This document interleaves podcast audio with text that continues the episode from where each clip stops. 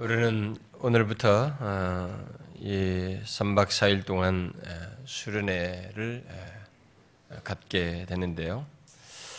아, 그 기간 동안에 하나님께서 어, 직접 어, 돌판에 기록하여 주신 소위 10계명 중에 이 제1계명을 일곱 번에 걸쳐서 뭐 새벽 기도까지 합치면 열 번에 걸쳐서 살피려고 합니다. 왜 갑자기 아, 제1계명인가? 10계명 아, 전체를 하나씩 살피는 것도 아니고 제1계명 하나를 가지고 뭐 10번씩이나 아, 살피는가? 현재 예수도 예수를 잘 믿고 있는 우리들에게 도대체 뭘 말하겠다는 것인가 의문을 가질 수 있겠습니다.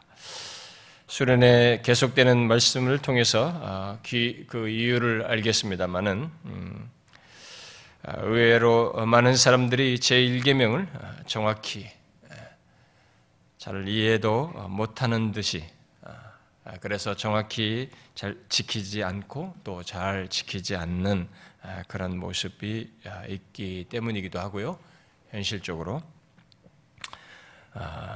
뭐 그런 필요를 이 계시된 말씀과 연관지어서 볼 때 더 절실하게 시대적으로 우리에게 아, 갖고 있기 때문이기도 하고 어, 더 중요한 근본적인 이유는 이제 하나님 자신 때문에 아, 그런 필요를 가지고 어, 이 일계명을 살피려고 하는데 구체적인 내용들은 뒤로 하고 아, 이 시간은 오늘 저녁부터 어, 또 이게 함께할 외부 교인들을 고려해서 이 시간은 이제 서론적인 내용만을 어, 뭐 어쩌면은 이제 1계명을 지키는 것에 지키는 것이 왜 모든 것의 시작이라고 하는지 그런 서론적인 뭐 이유가 될 내용들을 어, 잠시 제기에 살피도록 하겠습니다.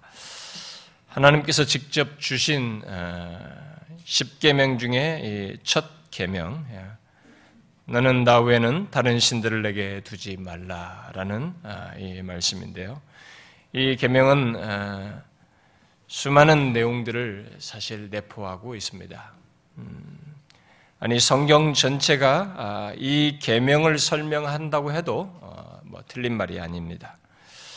아, 우리의 이웃에 대한 계명들을 말하지만 이웃에 대한 어떤 것들도 우리가 다른 사람을 향해서 취하는 어떤 것들을 말한다 할지라도 아, 바로 이 제1계명을 지키는 것 안에서 그런 이웃에 대한 아, 계명들이기 때문에 이 제1계명과 관련되어서 먼저 이해가 없으면 그 다음에 이웃에 대한 계명에서도 같이 무너지게 됩니다. 그리고 이 제1계명은 우리의 운명을 결정하는 것이기도 합니다. 아니 생명과 복 반대로 저주와 아, 죽음을 결정하는 아, 그런 내용이기도 해요. 아, 그것을 성경이 반복적으로 말하고 있습니다. 그래서 모든 것의 시작이다라고 제목에 붙이기도 했습니다. 성경은 왜 제1계명이 모든 것의 시작이 될 수밖에 없는지 우리에게 창세기 1장 1절부터 아, 이 얘기를 합니다. 태초에 하나님이 천지를 창조하시니라 라고 말을 함으로써 모든 존재는 제1계명을 지켜야 할 이유를 아, 거기서 사실상 밝히고 있습니다. 그 무엇보다도 하나님이 그러신 분이시라고 하는 것, 세상 만물의 모든 것의 시작자요 창조자이시다고 하는 것을 말하면서 그 하나님을 아, 섬겨야 하는 제1계명을 다른 것 외에 하나님을 섬기 한다는 것을 분명히 말하고 있습니다. 그리고 계시록 1장에서 어, 주 하나님이 이르시되 나는 알파와 오메가라 이제도 있고 전에도 있었고 장차 올 전능자라고 말을 함으로써 진짜로 이 일계명이 모든 것의 시작이라고 하는 것을 우리에게 말해줍니다. 결국 하나님이 우리의 모든 피조물들의 존재의 시작에서부터 타락한 세상을 구원하시는 것까지 그리고 그것의 처음부터 최후까지 심지어 타락한 피조 세계가 사라지고 난 뒤에 새 하늘과 새 땅이 창조되어 완전한 하나님 나라가 세워지기까지 그야말로 모든 것의 처음과 과정과 끝이 하나님과 관련되어 있고 하나님 안에서 있기 때문에 이 제1계명은 모든 것의 시작이라고 할 수 있습니다. 그래서 우리에게 두말할 것 없이 우리는 제1계명을 어, 지켜야만 하는 것이죠. 그리고 성경의 마지막 장인 이 계시록 22장 끝부분에서도 부활 승천하여서 영광 중에 계신 주님께서 말씀하셨죠. 보라 내가 속히 오르니 내가 줄 상이 내게 있어 각 사람에게 그가 행한 대로 갚아주리라. 나는 알파와 오메가요 처음과 나중이요 시작과 마침이라. 자기 두루마리를 빠는 자들은 복이 있으니 이는 그들이 생명나무에 나아가며 문들을 통하여 성에 들어갈 권세를 받으려 함이로다. 개들과 점설가들과 음행하는 자들과 아, 살인자들과 우상숭배자들과 및 거짓말을 좋아하는 자, 좋아하며 지어내는 자들은 다 성 밖에 있으리라. 라고 했습니다. 이렇게 하나님이 또 우리 주님이 알파와 오메가요 처음과 나중이고 시작과 마침이 되시며 결국 최후 심판까지 하시기에 우리는 제1계명을 정확하게 잘 지켜야만 하는 것입니다. 하나님 외에 다른 신을 우리들에게 두어서는 안 되는 것입니다. 이에 대해서 우리 중에 반박할 사람은 아무도 없을 거예요. 교회 좀 다닌 사람들이라면 또 하나님의 말씀을 한동안 들어 배운 사람이라면 이쯤은 다 알고 있을 것입니다. 특히 교회 생활을 오래 하고 꾸준히 하나님의 말씀을 듣고 배운 사람들은 더욱 확신 있게 이 제1계명을 반드시 지켜야 하고 그것은 정말로 모든 것의 시작이라고 말할 것입니다. 그러나 우리는 하나님께서 이 제1계명을 소위 하나님의 백성들에게 주어서 지키라고 했다는 것을 유념해야 됩니다. 너무 당연한 것을 왜 우리에게 말씀하셨는가? 우리는 소위 하나님의 백성된 자들이 이 제1계명에 대해서 어떻게 했는지를 이제 성경을 통해서 지난 과거 역사를 통해서 봄으로써 거기에 대한 답을 얻을 수 있을 것입니다. 그리고 오늘날 예배당 안에 있는 우리들의 모습을 봄으로써도 얼마든지 여기에 대해서 답을 얻을 수 있습니다. 우리는 그 사실을 우리로 하여금 이런 우리들의 성경이 지난날의 역사에서 보여준 것이나 그리고 오늘날의 교회를 다니면서도 사람들이 취하는 태도를 통해서 이 계명에 대해서 우리가 어떠한지 진지하게 생각하지 않을 수가 없습니다. 역사 속에서 수많은 사람들이 일체 일계명을 소위 하나님의 백성된 자들이 못 지켰어요. 어떤 사람들은 그것은 구약 시대다 얘기하는데 그건 뭘 몰라서 얘기해요. 신약 시대도 우상 숭배하지 말라는 걸 얘기합니다. 조금 전에 읽었던 계시록에서도 우상 숭배하는 자들을 제외시켜요. 제가 앞에 나중에 가서 다 얘기하겠습니다. 계시록에도 그 우상 숭배 얘기합니다. 초대교회다가 그 얘기를 꺼내요.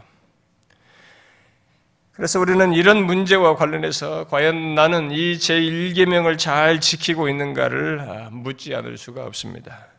과연 나는 잘 지키고 있을까? 우리는 앞으로 계속 이 질문을 아, 하게 될 것입니다. 계속되는 말씀을 듣기 전까지 우리들은 우리 자신에 대해서 강한 무장을 하고 어, 당연히 제1계명을 잘 지키고 있다라고 아마 생각할 거예요. 그러나 앞으로 보겠지만 우리는 지금 제2계명, 제3계명, 4, 5, 뒤에 6, 7, 8, 9, 10 이런 뒤에 있는 계명들은 둘째 치고 이 제1계명부터 잘 안 지키면서 나름 신앙생활하는 사람들이 역사 속에 있었어요. 구약 시대부터 있었고 지난 교역사 속에 있고 현재 시제로도 있습니다. 이 계명을 지키기 어려운 문화와 분위기 속에 또한 우리들이 살고 있고 그런 유혹을 우리들이 안팎으로 강하게 받고 있는 아, 그런 우리의 지금 현실이에요. 심지어 사람들은 그 유혹조차도 분별하지 못하고 그 속에서 제1계명을 범함에도 불구하고 잘 지키고 있다고 생각을 하고 나름 착각을 하기도 합니다. 어떤 사람은 그게 무슨 말입니까? 다 모두들 어려운 현실 속에서 열심히 교회 나오고 예배 잘 드리면서 현실과 씨름하면서 참 진실하게 섬기면서 신앙생활을 하는 것으로 보이는데 무슨 얘기입니까? 그러나 이 제1계명은 마음에서부터 명확히 지켜야 하는 것이어서 눈에 보이는 것만으로는 잘 지키는지 알 수가 없습니다. 드러난 모습은 제1계명을 잘 지키는지와 관련해서 빙산의 진짜 일과과도 같은 것입니다. 아주 일부예요. 잘 지키는지 볼 수 있는 아주 일부밖에 되지 않는 것입니다. 예를 들어서 말해볼까요? 교회 열심히 어떤 사람이 있습니다. 어떤 사람이 있어요. 누가 봐도 사람이 진실해 보이고 또 조용하고 예배도 열심히 드리고 또 교회도 어, 기도도 열심히 합니다.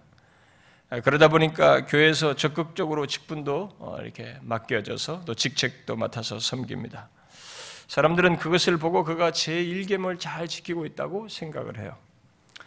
그러나 그가 그렇게 나름 하나님께 열심을 내는 가운데 그의 마음 기저에 그가 이렇게 모든 열심을 내면서 마음의 비중을 놓고 많이 쏟는 것이 있어요. 자식이에요, 그 사람은. 그 사람은 자기 자식에게 너무 마음을 쏟습니다. 자기 자식을 잘 키우고 싶고, 하나밖에 없는 자기 자식에 대한 사랑과 신뢰가 굉장히 커요. 그는 그 자식에게 자신의 삶의 어떤 에너지와 관심, 그리고 모든 투자를 아끼지 않으면서 희망을 품습니다. 평범한 신앙생활 같습니다.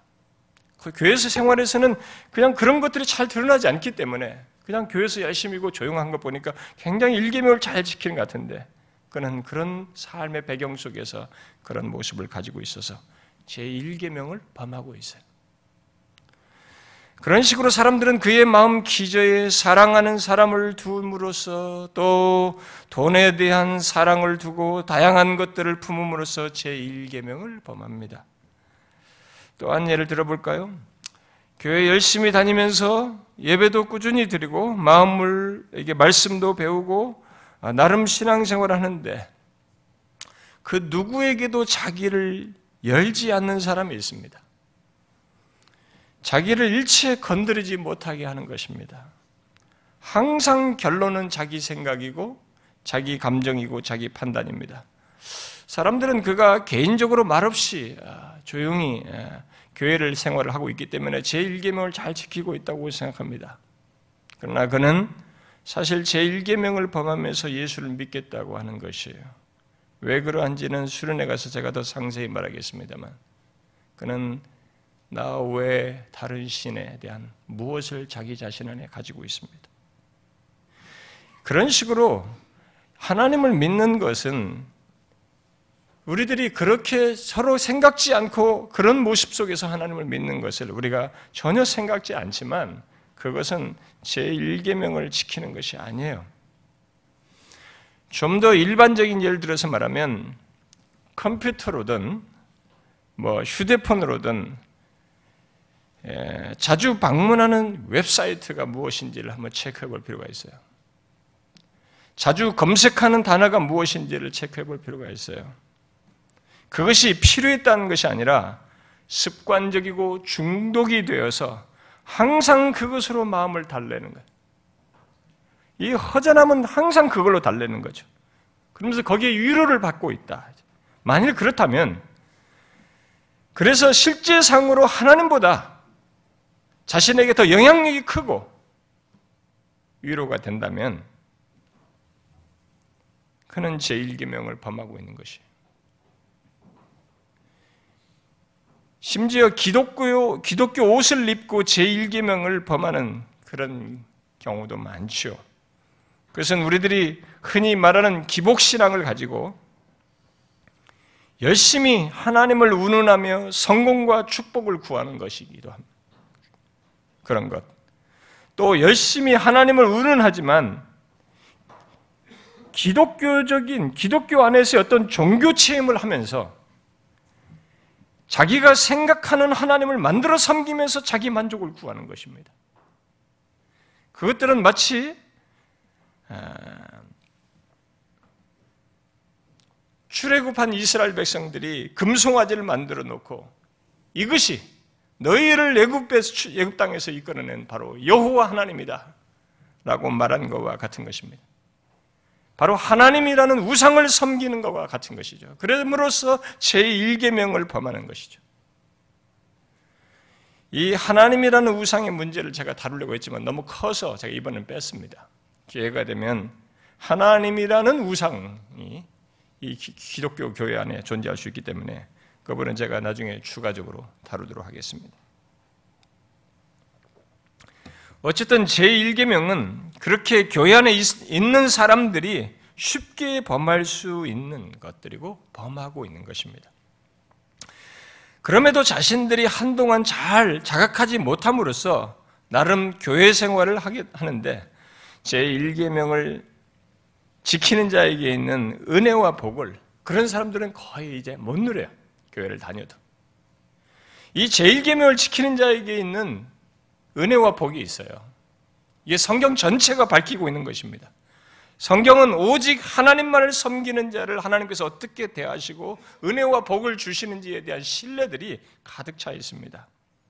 단순히 이 세상에서 물질적으로 풍성하게 되는 그런 것 정도를 넘어서서 하나님께서 자기의 외 다른 신을 두지 않고 하나님 오직 여호와만을 섬기는 자에게 자신과의 관계를 증명하시며 그가 항상 함께 계셔서 바로 그들의 삶을 이끄신다고 하는 것을 많은 사를 통해서 증거하고 있습니다. 그것이 얼마나 엄청나고 부유한 것인지는 우리가 보면 알아요. 그것을 알고 싶으면 아브라함의 삶을 보면 되고 욥과 같은 사람 욥의 삶을 보면 되고 모세나 여호수아와 다윗 그리고 바울 같은 사람들의 삶을 보면 됩니다. 그들의 삶의 특징은 하나님께서 자기 외에 다른 신을 두지 않고 하나님만을 섬기는 그들에게 그들에게 시련이 있음에도 불구하고 뭐 그러니까 뭐 하나님께서 그들의 관계에 복을 주신다 시련이 없다는 얘기가 아니에요. 아브라함도 시련이 있고 누구나 다 시련인데 욥도 있었고 다 있었잖아요. 바울도 있었고 시련이 없다거나 물질적으로 풍요로진다 그런 문제가 아니고 하나님께서 그들의 삶 속에서 하나님 자신의 존재를 드러내셔요. 하나님과 그들과의 관계를 증명하시는 것을 보게 됩니다. 그것이 제1계명을 지키는 자들이 누리는 은혜와 복의 최고예요. 그 때문에 모세는 이스라엘 백성들에게 우리 하나님은 오직 유일한 여호와시니 너는 마음을 다하고 뜻을 다하고 힘을 다하여 내 하나님 여호와를 사랑하라 했습니다. 그 말씀은 제1계명에 대한 적극적인 표현이라고 할 수 있어요. 하나님은 오직 유일한 하나님 여호와시니 너는 마음을 다하고 뜻을 다하고 힘을 다하여 그 하나님을 바로 너의 하나님을 사랑하라라는 것입니다. 제1계명의 궁극적인 내용은 그렇게 하나님을 인정하며 사랑하는 것입니다. 이것은 우리의 감정 표현의 문제가 아니라 부인할 수 없는 하나님의 존재에 대한 이해와 인정과 반응을 말하는 것이고 관계에 충실한 문제를 말하는 것입니다. 그래서 모세는 신명기 뒷부분에 가서 하나님을 사랑하며 제1계명을 지키지 지키느냐 안 지키느냐에 따라서 우리의 삶이 나뉠 수밖에 없다는 사실을 밝히고 있습니다. 신명기 30장에서 보라 내가 오늘 생명과 복과 사망과 화를 내 앞에 두었나니 곧 내가 오늘 내게 명령하여 내 하나님 여호와를 사랑하고 모든 길로 행하며 그의 명령과 규례와 법도를 지키라 하는 것이라. 그리하면 네가 생존하여 번성할 것이요 또 내 하나님 여호와께서 네가 가서 차지할 땅에서 내게 복을 주실 것입니다라고 했습니다. 이 말은 달리 말하면 제1계명을 잘 지키느냐 안 지키느냐에 대해서 그것에 따라서 이 생명과 복, 사망과 화를 화로 갈린다는 것을 말해 주는 것입니다. 다시 말하지만 그것은 단순히 현실적으로 잘 되고 안 되고 정도를 말하는 것이 아니에요. 그것은 하나님이 직접 주시는 삶과 복을 얻는 것과 하나님이 직접 내리시는 어, 죽음과 화를 받는 것을 말하는 것으로서 하나님의 존재 증명이고 또한 하나님과의 관계 증명을 말하는 것입니다. 여러분은 하나님이 직접 주시는 삶과 복이 무엇인지 아십니까? 또 반대로 하나님이 직접 주시는 죽음과 화가 무엇인지 아십니까? 그것은 부자가 되느냐, 가난하게 되느냐의 문제가 아니라 피조물인 인간이 본래의 삶을 사느냐, 그렇지 못하느냐의 문제예요. 본래의 삶이란, 피조물로서의 인간의 본래의 삶이란, 바로 하나님 안에서 안식과 이 영원하신 그분 안에서의 기쁨과 만족을 누리며 그것을 이 땅에서부터 경험하다가 영원으로 잇대어 나아가는 것입니다. 여러분 바로 그것이 제1계명을 잘 지키는 것. 오직 하나님만을 섬기며 사랑하는 것에 달려 있어요. 물론 하나님을 사랑하는 말 속에는 예수 그리스도 안에서 사랑한다 또는 예수 그리스도를 사랑한다는 말로도 표현할 수 있습니다. 하나님이란 단어를 제가 쓸 때는 그냥 거기에 예수 그리스도를 함께 포함해서 이해하면 됩니다. 어쨌든 제1계명을 지키는 것 속에는 그런 복이 있고 지키지 않는 것 속에는 그런 복을 못 누리는 것이 있습니다. 하나님은 우리가 읽은 이 어, 출애굽기 20장 그 뒷부분의 그 5절 같은 데서 어, 말하는 바대로 질투하는 하나님이셔서 이것을 자신의 그 질, 관계 속에서 그 질투하시는 하나님으로서 어, 이 양면을 직접 자신이 어, 나타내십니다. 하나님은 제2계명을 말씀하시면서 곧 너를 위하여 새긴 우상을 만들지 말라고 말씀하신 지에 나 내 하나님 여호와는 질투하는 하나님인지 나를 미워하는 자의 죄를 갚되 아버지로부터 아들에게로 3, 4대까지 이르게 하거니와 나를 사랑하고 내 계명을 지키는 자에게는 천대까지 은혜를 베푸느니라 라고 말씀하셨어요. 이 말씀은 제2 계명과 관련해서만 하신 것이 아닙니다.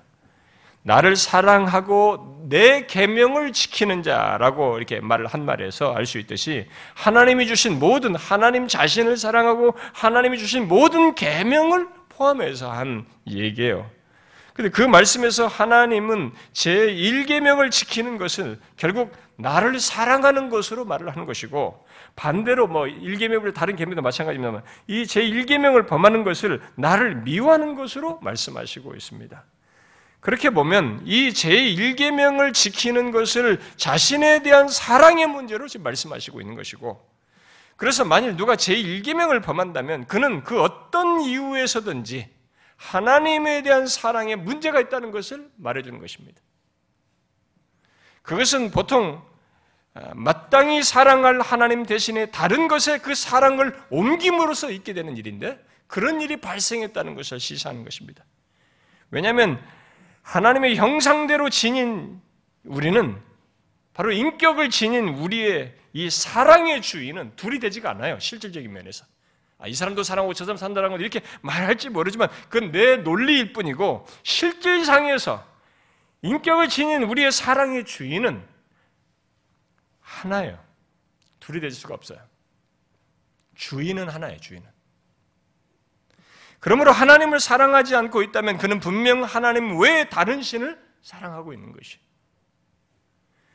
그에 대해서 하나님은 질투하셔서 결국 제1계명을 지키는 것에 대해 또 반대로 지키지 않는 것에 대해서 자신과의 관계 또 자신의 존재를 증명하시는 것이죠. 아, 여러분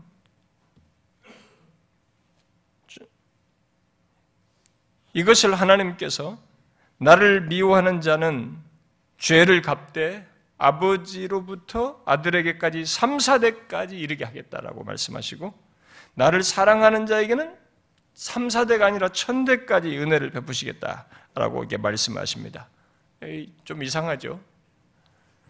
저주와 관련해서는 3, 4대까지인데 은혜를 베푸는 것과 관련해서는 인간이 표현할 수 있는 가장 긴 기간 천대라는 표현을 써서 길게 얘기하고 있습니다. 여러분 여기서 무엇을 보십니까? 아, 저주는 짧고 은혜는 길다는 것을 볼 수 있어요. 그래서 하나님은 자기 백성이 계명을 어기면 짧은 징계로 돌이키게 하셔서 그 은혜를 지속하시는 자기와의 그런 자기 백성에 대한 관계를 그렇게 드러내시는 분이시기도 하죠.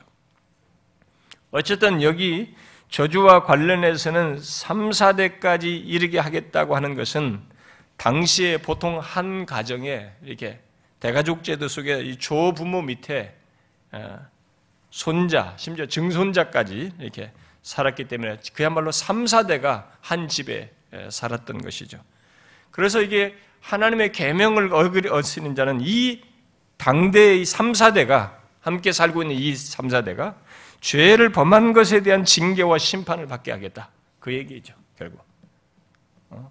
아직 태어나지도 않은 그 사람, 그 자식들에게까지 이어서 이렇게 하겠다는 게 아니라, 한 대, 뭐 아간 같은 경우도 문제가 생겨서 죄를 뽑았을 때 그 가문 다, 다 같이 멸망시킬 때 그 대가 같이 멸망하잖아요. 살아있는 그 대가 그렇게 하듯이. 그런 차원에서 지금 이 얘기를 하는 것이죠.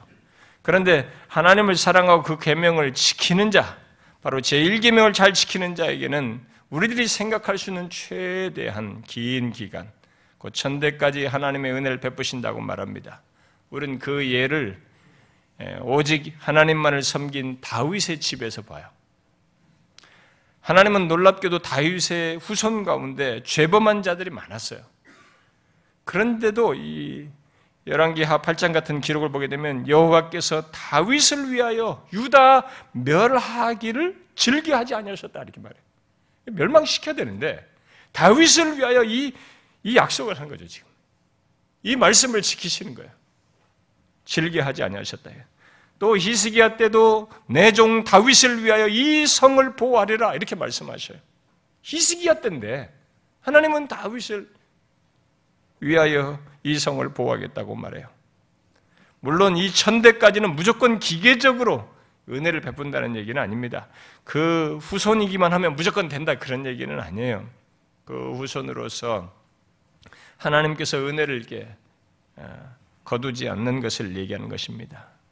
어, 후손들 가운데 하나님 외에 다른 신을 섬기며 회개도 하지 않는 당사자에 대해서는 하나님은 그로 인한 징계와 저주를 내리셔요.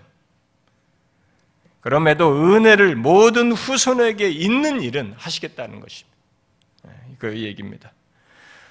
어쨌든 여기서 중요한 것은 그 무엇보다도 이 제1계명을 지키는 것과 안, 지는, 안 지키는 것 사이는 분명한 차이가 있다는 것입니다. 근데 오늘날 예수 믿는 사람들이 이 차이를 대수롭지 않게 여긴다는 거예요. 이 차이가 굉장히 큰데 그 차이를 우리들은 보통 현실적인 차원에서만 생각을 합니다만 그래서 하나님께서 우리들이 그렇게 예민해하고 중요시하는 그 현실을 통해서 증거를 나타내시기도 해요. 왜냐하면 우리가 그걸 너무 중요시하니까 그걸로 증거를 나타내시기도 하지만 사실상 가장 중요한 차이는 앞에서 말한 대로 하나님, 하나님 안에서 갖는 인간 본래의 삶을 누리느냐 못 누리냐에 거기에 그걸로 나뉘어요. 여러분 이게 잘 생각하셔야 됩니다. 제가 말하는 것을 너무 추상적으로 생각하지 말고 잘 생각하셔야 됩니다. 어떤 사람들이 교회를 다녀요, 대를 다니는데 진짜 못 누려요. 못 누려요.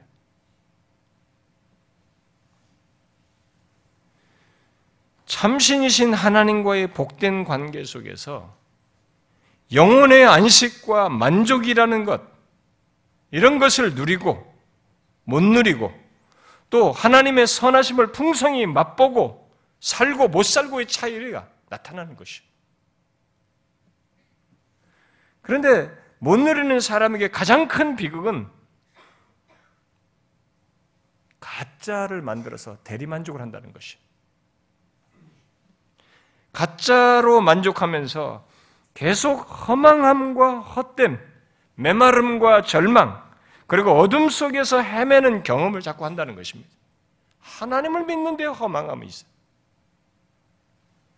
그들은 외면적으로 하나님을 섬긴다고 해도 하나님 외에 다른 것을 두음으로써 그런 것을 대리 경험을 하려고 그래요. 그런 사람들은 현실적으로 뭔가 좀 문제가 좀 괜찮아지면 현실이 좋아서 잠시 잊기는 합니다만은 결국은 그 허망함을 결국 드러내요. 경험합니다. 영혼의 헛담, 헛됨과 공허함을 계속 갖게 되는 것이죠. 마치 하나님 외에 다른 신들을 섬겼던 이스라엘 백성들이 경험했던 것을 경험하는 거죠. 여러분 아시죠? 그들이 그토록 중시하는 현실이 완전히 이스라엘 백성들이 무너지게, 무너지고 사라졌을 때, 곧 예루살렘이 멸망하고 바벨론 포로로 잡혀가서 그들이 새삼스럽게 인정한 것이 있어요.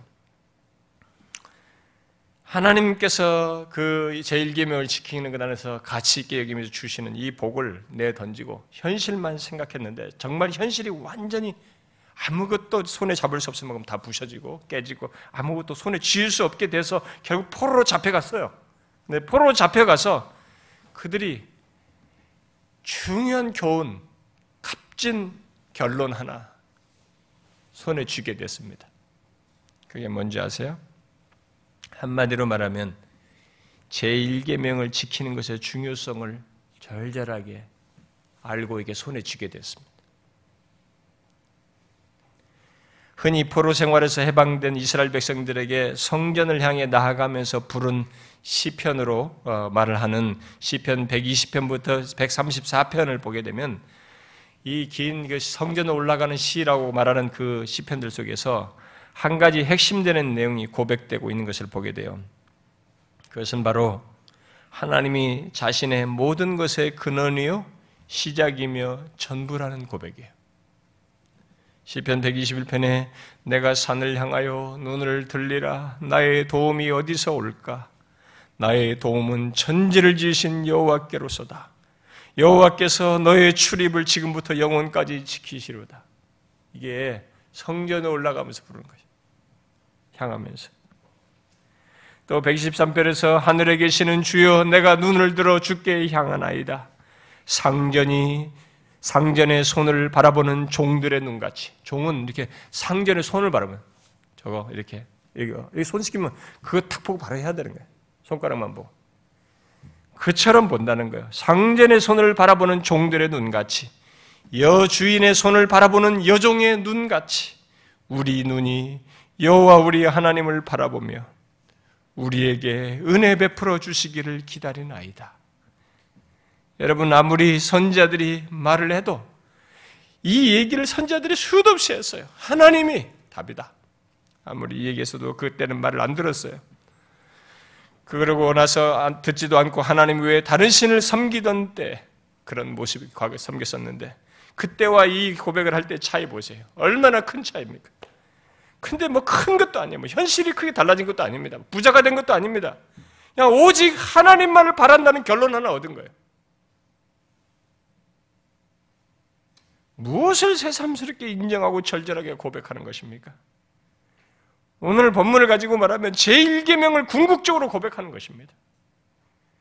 오직 하나님밖에 없습니다. 오직 하나님만을 섬기고 싶습니다. 이거예요. 시편 130편에서는 나 곧 내 영혼은 여호와를 기다리며 나는 주의 말씀을 바라는도다. 파수꾼의 아침을 기다림보다 내 영혼이 주를 더 기다리나니 참으로 파수꾼이 아침을 기다림보다 더하도다. 이스라엘아 여호와를 바랄지어다. 여호와께서는 인자하심과 풍성한 속량이 있음이로다.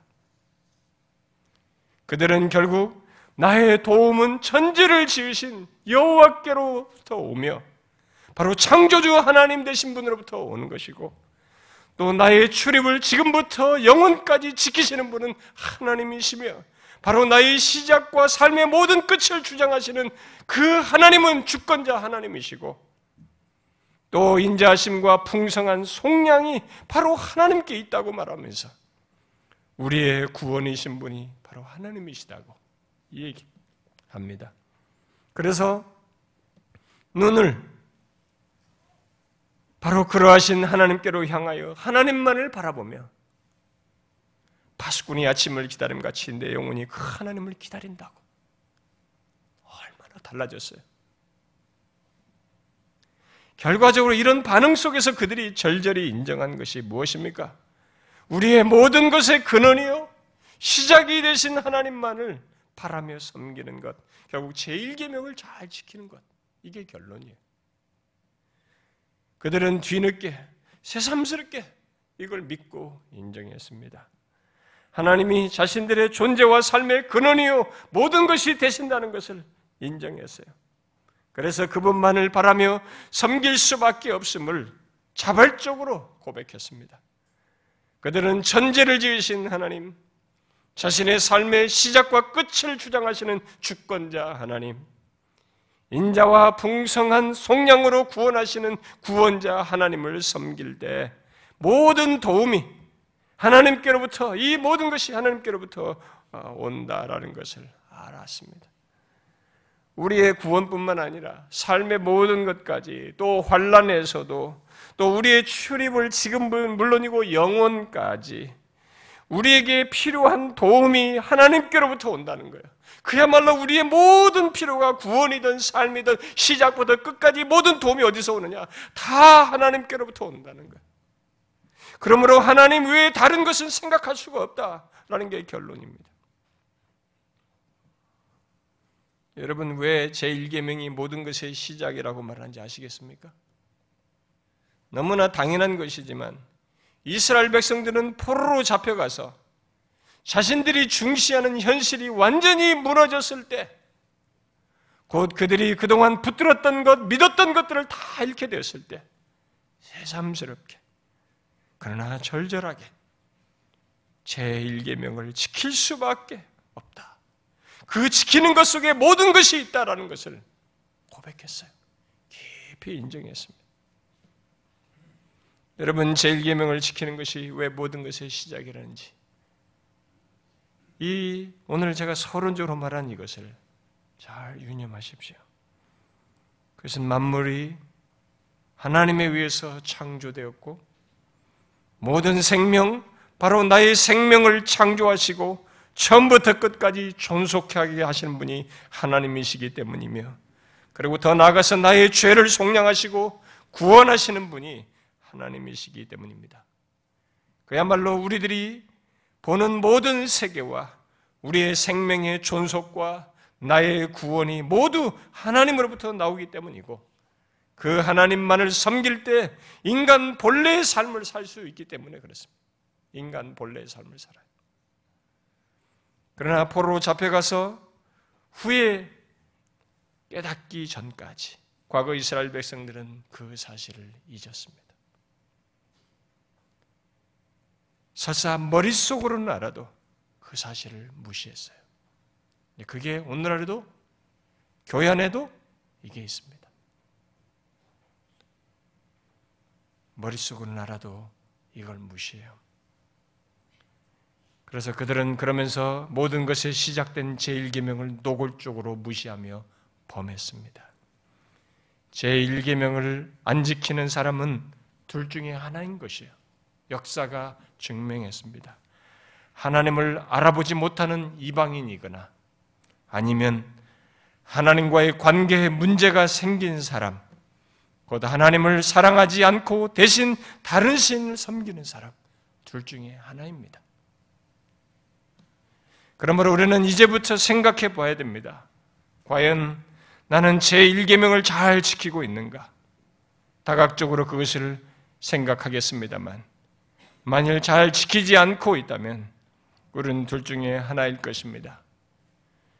실체에 있어서 이방인이거나 뭔가 하나님을 더 하나님보다 더 사랑하는 것을 둠으로써 하나님과의 관계에 문제가 있거나 그래서 제 1계명을 지키고 있지 않거나 그럴 것입니다. 그러므로 묻고 싶습니다. 여러분들은 포로로 잡혀간 자들이 돌아올 때 나의 구원과 삶의 모든 것에 필요한 도움이 어디에서 오는지 절절히 인정한 그 내용을 여러분들도 인정하며 하나님 외에 다른 신들을 두지 않고 오직 하나님만을 섬기기를 원합니까? 바로 하나님이 천지를 창조하신 창조주 하나님이요 삶의 주권자이시며 인자와 극률이 풍성하신 구원주 하나님이신 것을 믿고 전심으로 제1계명을 지키기를 원하느냐는 것입니다. 이제부터 여러분에게 그런 삶이 있는지 확인해 보시고 결국 그 결론에 꼭 이를 수 있기를 바래요.